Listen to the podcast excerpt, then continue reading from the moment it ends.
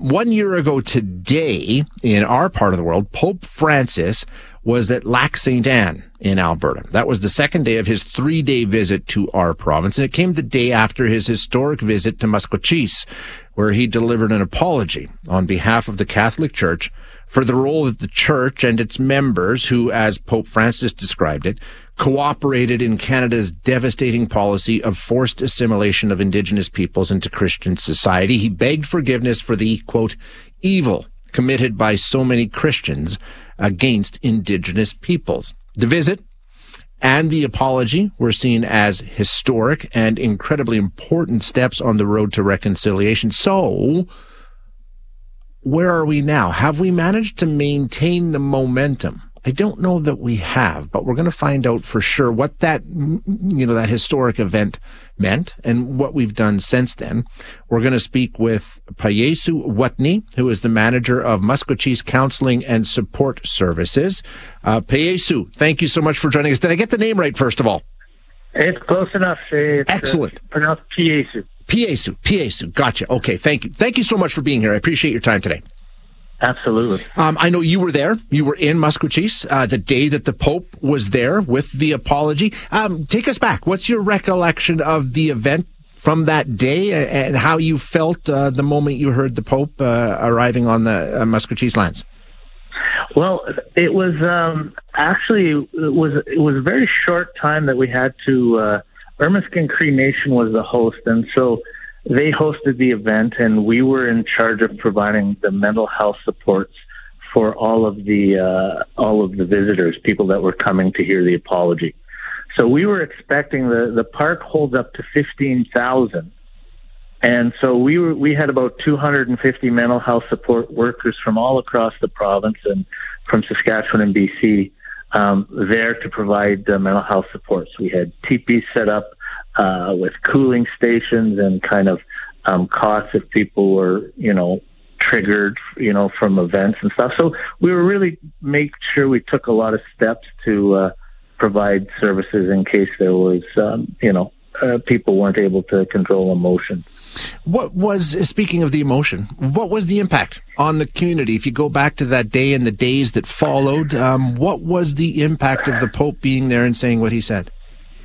Well, the the impact it was because there's um, there's a lot of uh, people who are Catholic in the community, community practicing Catholics, and so th- for them, for a lot of them that were there, it was very emotional and positive. And actually, all of the people that were there, it was a very powerful, moving event. The thing was though, with with so much security, and then there it was a ticketed event, and so people weren't really clear that they could come and walk into that event. And so as a result, instead of uh, it being as big as it was, it was much smaller. Like we had maybe 4,000 people in the arbor, which is a good size, but um, we certainly could have accommodated more. And so as a result, community members weren't didn't attend in the numbers we had anticipated how did they respond? How did the community respond? I mean, you're there as counseling and yeah. support services. Were you pressed into service? Was it more than you expected? Was there a lot of demand for what you do?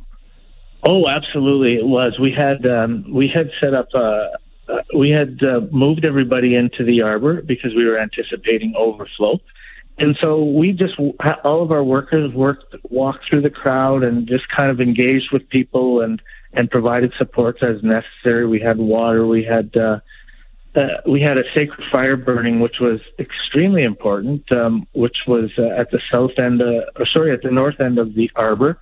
And we had provided paper bags for people, and that was done at other reconciliation events. They were called tear bags. And so we gave out Kleenexes and these brown bags. And so as people wept their tears, they put those uh, Kleenex in those bags, and then at the end of the event, they were burnt to help to hmm. symbolize their healing. And so that fire was very important. In terms of the reaction of the community, uh, a lot of people were still angry about it. You know, um, didn't think that it was necessarily a good thing, or it might have been em- some saw it as empty, right? A little too little too late but yeah yeah as as a, a, a you know being there and all those people that came from all across canada from from BC uh, all the way to the East Coast, and their their outfits, their their um, cultural uh, stuff that they brought, like it was just really moving. And so to be in that arbor was just an emotionally moving event because, as you said, it was historic it and was. it was important.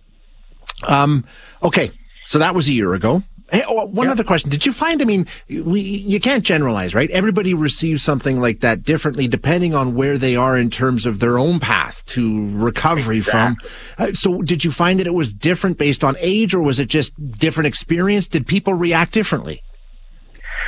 Uh, like you said, it was all across the spectrum, yeah. and so so there was a lot of activity on the social media, which was was mixed. Some were very happy, others were, you know, upset that he was here. Um, the way I see it and saw it at that time is this was a call to action from the 94 calls to action from the Truth and Reconciliation final report. And it was a call to action number 56, which asked specifically for that to happen. And so that happened, and that's a step, one of the 94 that was was completed. Now it's not the only one, and right.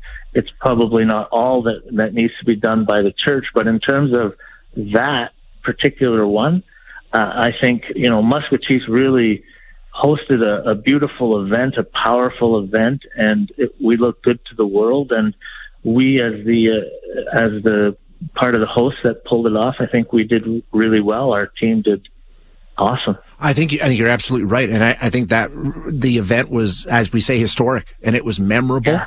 Um, and yeah. I felt there was a lot of momentum following that. I don't know if that momentum is still there, Piesu. Do you? Have we have we built upon that the way you'd hope that we would? Well, uh, from our service, we provide the mental health services to the four nations in Maskwacis and surrounding community, and our our numbers doubled more uh, about doubled the next the next month, which which is unique because in the summer we usually slow down. So we were twice uh, what we would normally see, um, and then we offered a number of uh, sharing circles afterwards.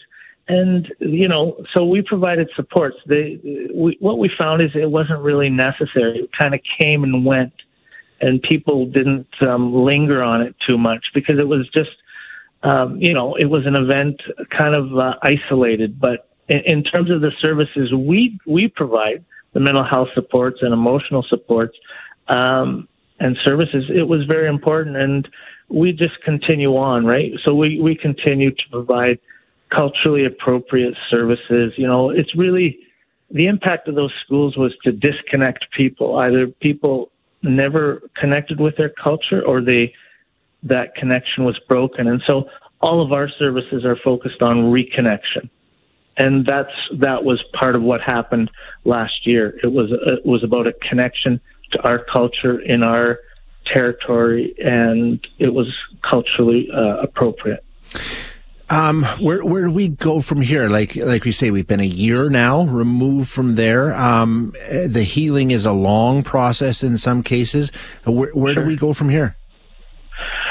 Well, I think it, I mean, we've really got a good guiding document in that truth and reconciliation. And so the, the calls to action, you know, it, it, as you said before, it, it includes all areas of life, you know, the church apologies, education, youth programs, how we uh, acknowledge and, and uh, recognize uh, the harms that were done. And so, and then how do we move forward? You know, moving forward in sports and, and positive, um, you know, events like that um, it's all kind of contained. So th- that's a guiding document. I think that's important for people to, if they, you're not going to read all, you know, the volumes of final reports, but you know, if you want to understand where we're going, it kind of sets a roadmap for reconciliation around around these events of, of the residential schools.